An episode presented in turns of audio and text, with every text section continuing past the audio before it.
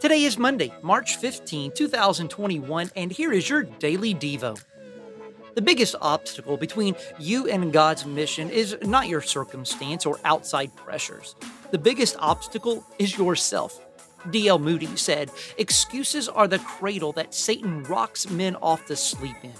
The early Christians did not let their persecution keep them from sharing Jesus, and we should not let anything stop us either. We must stop focusing on our own interests and start serving and encouraging others. If you are only thinking about yourself, you will miss the opportunities that God has for you in all circumstances. But when you are surrendering to God and considering others, God will use you in every situation. Think about this. What excuses might you need to stop believing so that you can live for God more? In which areas of your life do you need to think less about yourself and more about others? Do you need spiritual help? Call or text our prayer hotline at 305 707 PRAY.